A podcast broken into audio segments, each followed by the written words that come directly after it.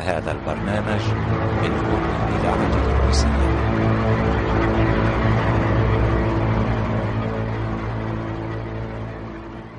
الإذاعة التونسية تقدم محمد المصمودي في دور الحاجب قيتون. الحجابة مهنة الصمت والسماع والطاعة وإنها لثقيلة على النفس لكنها الأذن الكبيرة الواسعة وفي القصر دهاليز تقطع الأنفاس.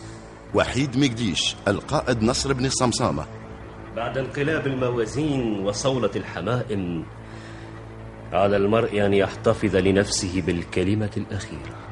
فتحي ميلاد المنجم ابن خرابق. كل ما شئت لكن لا مكان للسيوف اليوم في غير المطابخ لقشر الثوم والبصل.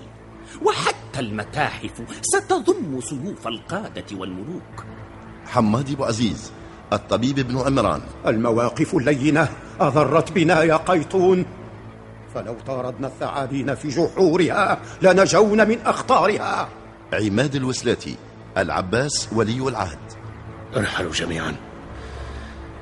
فالدولة أكلت ذريتها.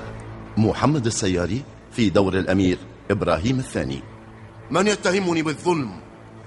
يغفل أن سياسة الملك لعبة ابتدعها غيري ولست مضطرا لإنهائها.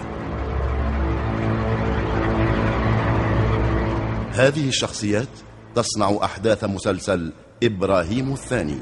أنا لست أسقى لأسطو يوما على سلم ليس لي ولم أرى وردا نحلة تتجمل حولي لأشهد أن الحقيقة شهدي وأن غدي عسلي إبراهيم الثاني نص. علي دب إخراج محمد السياري. أنا لست أسقى لأسطو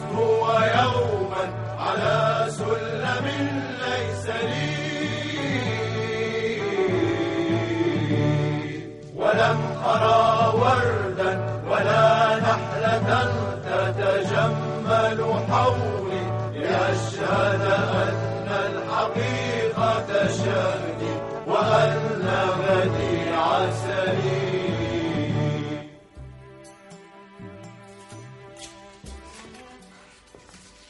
لقد لخصت أفكار العباس ولطفتها في هذه الرسالة. أيها الكوكب المجنح ارحل عن سماء إفريقية إذا كنت لا تفضل الإقامة في الوحل. إنها صيغة مهذبة أليس كذلك؟ سيدي القائد لقد صارت إشاعة عن تقديم استقالتك.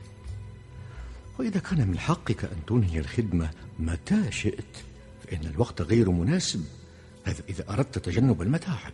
وكيف أسلم من الإشاعات يا قيتون؟ إنهم يروجون بأن يحمل ابنتي على حد السيف وأدفع بها لمخدع الإمارة. حتى إذا ما أفلس السيف نفعت المرأة. أيليق هذا برجل أنفق العمر كله في حب وطنه والدفاع عنه؟ ففضلت حضور الزواج وأنت خارج السلطة. لست مخطئا فيما افترضته لو أن المنافسة عادلة. لكنهم أشاعوا ثانية بأنك يئست من شفاء الأمير وتتوقع سقوط الدولة. ولدي الإثبات بأن مصدر الإشاعتين واحد. والغاية واحدة. تجريدك من السلاح الذي لا تملك غيره ولأن السيف قد لا ينفع في كل الحالات فلا بد من المراوغة. فخذها نصيحة. أنا الحاجب قيطون الذي دفن ثلاثين عاما ولم أسمع خلالها أو أرى شيئا يستحق الذكر. لهذا فقط ترى رأسي ما زال يجلس بين كتفي. لا تفعل ما يحلو لك. ما دمت غير قادر على تبرير أعمالك. أتعتقد يا قيتون أني قادر على التحكم في مشاعره؟ إنك تقود الآن آلاف الجنود فتطاع. ولعلك قادر على إنهاء العمل. هذا شيء مسلم به. لكنك في جميع الأحوال لا تملك حق الاستقالة. الإذاعة التونسية الذاكرة الحية.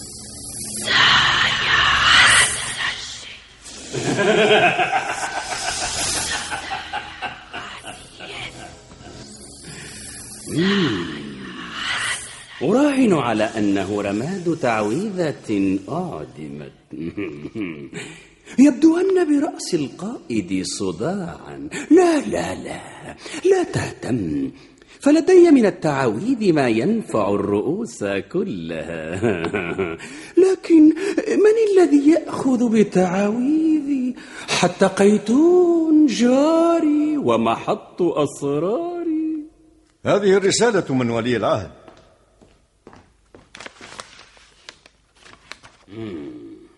إني سعيد لأن مولاي ولي العهد ما زال يذكرني ويخصني على ما يبدو بالتعاويذ. بعد ذلك اليوم العاصف لعله يعتذر فقد أساء إلى علمي واتهمني بالتخريب. كان على ما يبدو مدفوعا. إذا كان ما تريده نافذا فتلك مشيئة الظروف. لكن مهما يكن يا ابن خرابق فمن الخطأ حشر البيض في سلة واحدة. في وضع كهذا تصبح الاحتمالات كثيرة وتكون المراهنة صعبة.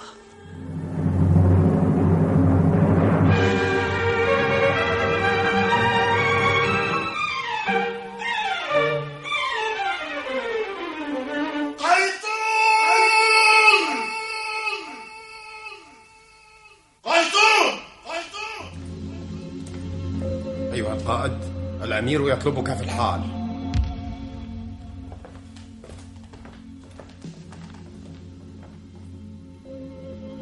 ابن الصمصامة عسكري متعال. هذا ما أفدتني به أيها القائد العجوز كأنه لم يجثو على ركبتيه في آخر معركة قادها. يا ابن خرابق لا تتعمد النيل من القائد. موقف ساخر حقا. عجوز ينفق ثمالة العمل في إزهاق النفوس والزج بشباب البلاد في معارك لا تنتهي. ماذا لو أنه قتل في آخر معركتنا ستكون نهاية لنا جميعا. لكن الكارثة لن تحل إذا ما كنا جميعا واثقين في المستقبل. ولا أحد اليوم يتجاهل دور القائدين الكبيرين العباس ولي العهد ونصر بن صمصامة. اللهم إلا إذا قالت النجوم شيئا آخر. الصهران سيفان علي وفرسان في أثري. الصهران سيفان علي وفرسان. في أثري آه، أترى الزواج حاصلا يا قيتون؟ كل شيء جاهز والجميع يترقبون إشارة الأمير والحكيم جاد في استقصاء العلة. إن مشاريع كثيرة تدور في خبايا الفكر لكن القليل منها يثبت. كأنك تعني شيئا ما. كلما عظم الاهتمام بحدث قلت حدود النجاح فيه والكثير من أرباب المصالح جعلوا من هذا الزواج قضية. لكني أجهل مصلحة الآخرين في تأخير زواج ولي العهد. الناس هذه الأيام يفكرون أبعد من أنوفهم قليلا. وبما أني مثلا لا أفكر في مصلحة غيري فلا أحد سواي يدرك مصلحتي. ومصلحتك تحول دون زواج ولي العهد؟ ومن أنا حتى أطمع في شيء كهذا؟ لكن مصلحتي تخضع لاعتبارات شتى وزواج الأمير يتصل بتلك الاعتبارات. وأظنك لا تخالفني كثيرا إذا ما قلت لك. كل همسة هنا تسمع في شوارع المدينة وخاناتها. المطانح الكبيرة يا ابن خرابق تؤذي الرؤوس الصغيرة. ما دام العباس وليا للعهد فلا ينبغي أن يخفي عن الحاشية أمرا. إننا إننا جميعا ضمن أملاكه. هذا لا منازع فيه. لكنه لا يجوز أن يجهل أنه ملكنا جميعا. وبالتساوي وما دام لا يعترف بهذا فإنه سيجهل موضع رجله. لكن الزواج قضية خاصة ولا أحد فيما أعتقد يشاركك هذا الإذاعة التونسية المؤتمن على ذاكرة الوطن. والرعاع أما أولي الأمر فلا يحق لهم التصرف حتى في جواربهم وتبابينهم أو فلنقل تقبيل شفاه حبيباتهم. ها؟ وإني وإني وإياك قد لا نكون في صف واحد. لكننا أطراف ننتظر أسهما في هذا المكان. تلك لعبة خطيرة. لكنها مثيرة. من خمس وعشرين سنة. كنت أحمل العباس على رقبتي. إنه من قوم يسكتون طويلا لكن الجمر لا يقتله الرماد. سيدي قيتون الأمير يطلب ابنه العباس. العباس بدوره راغب في مقابلة الأمير. صفوان ابحث عنه. النجوم الوضاءة يا قيتون تدلني أبدا إلى الطريق الصحيح. الجميع يعولون على ولي العهد لكنني لن أقف في الصف الخاسر. إذا ما احتجت للمشورة فلن أتردد عن تقديم النصح. وللعباس شروط معينة ولا أحد يراجعه فيها. لكنها مؤقتة ولك أن تثق في نصحي. تأمل جيدا في رسالة العباس. أيها الكوكب المجنح ارحل عن سماء إفريقية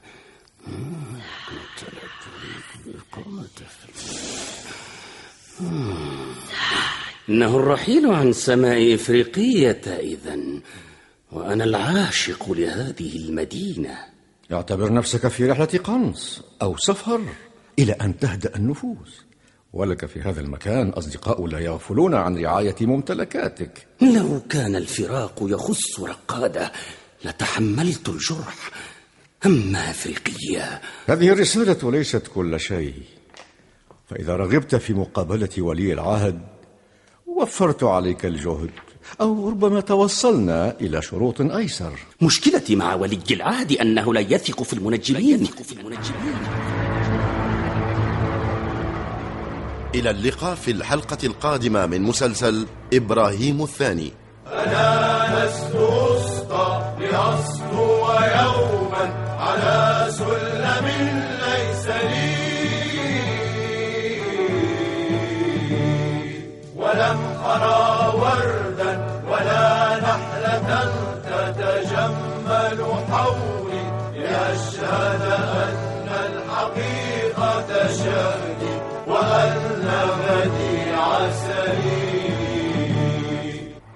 شارك في التمثيل نبيلة بالشيخ علي بن سالم فاطمة الحسناوي وسلاح العمدوني.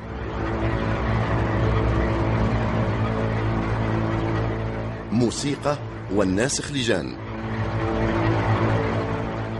الهندسة الصوتية والتوليف صالح السفاري. مسلسل إبراهيم الثاني تأليف علي دب إخراج محمد السياري. أنا لست أسقى لأسطو يوما على سلم ليس لي. ولم أرى وردا ولا نحلة تتجمل حولي لأشهد أن الحقيقة شهدي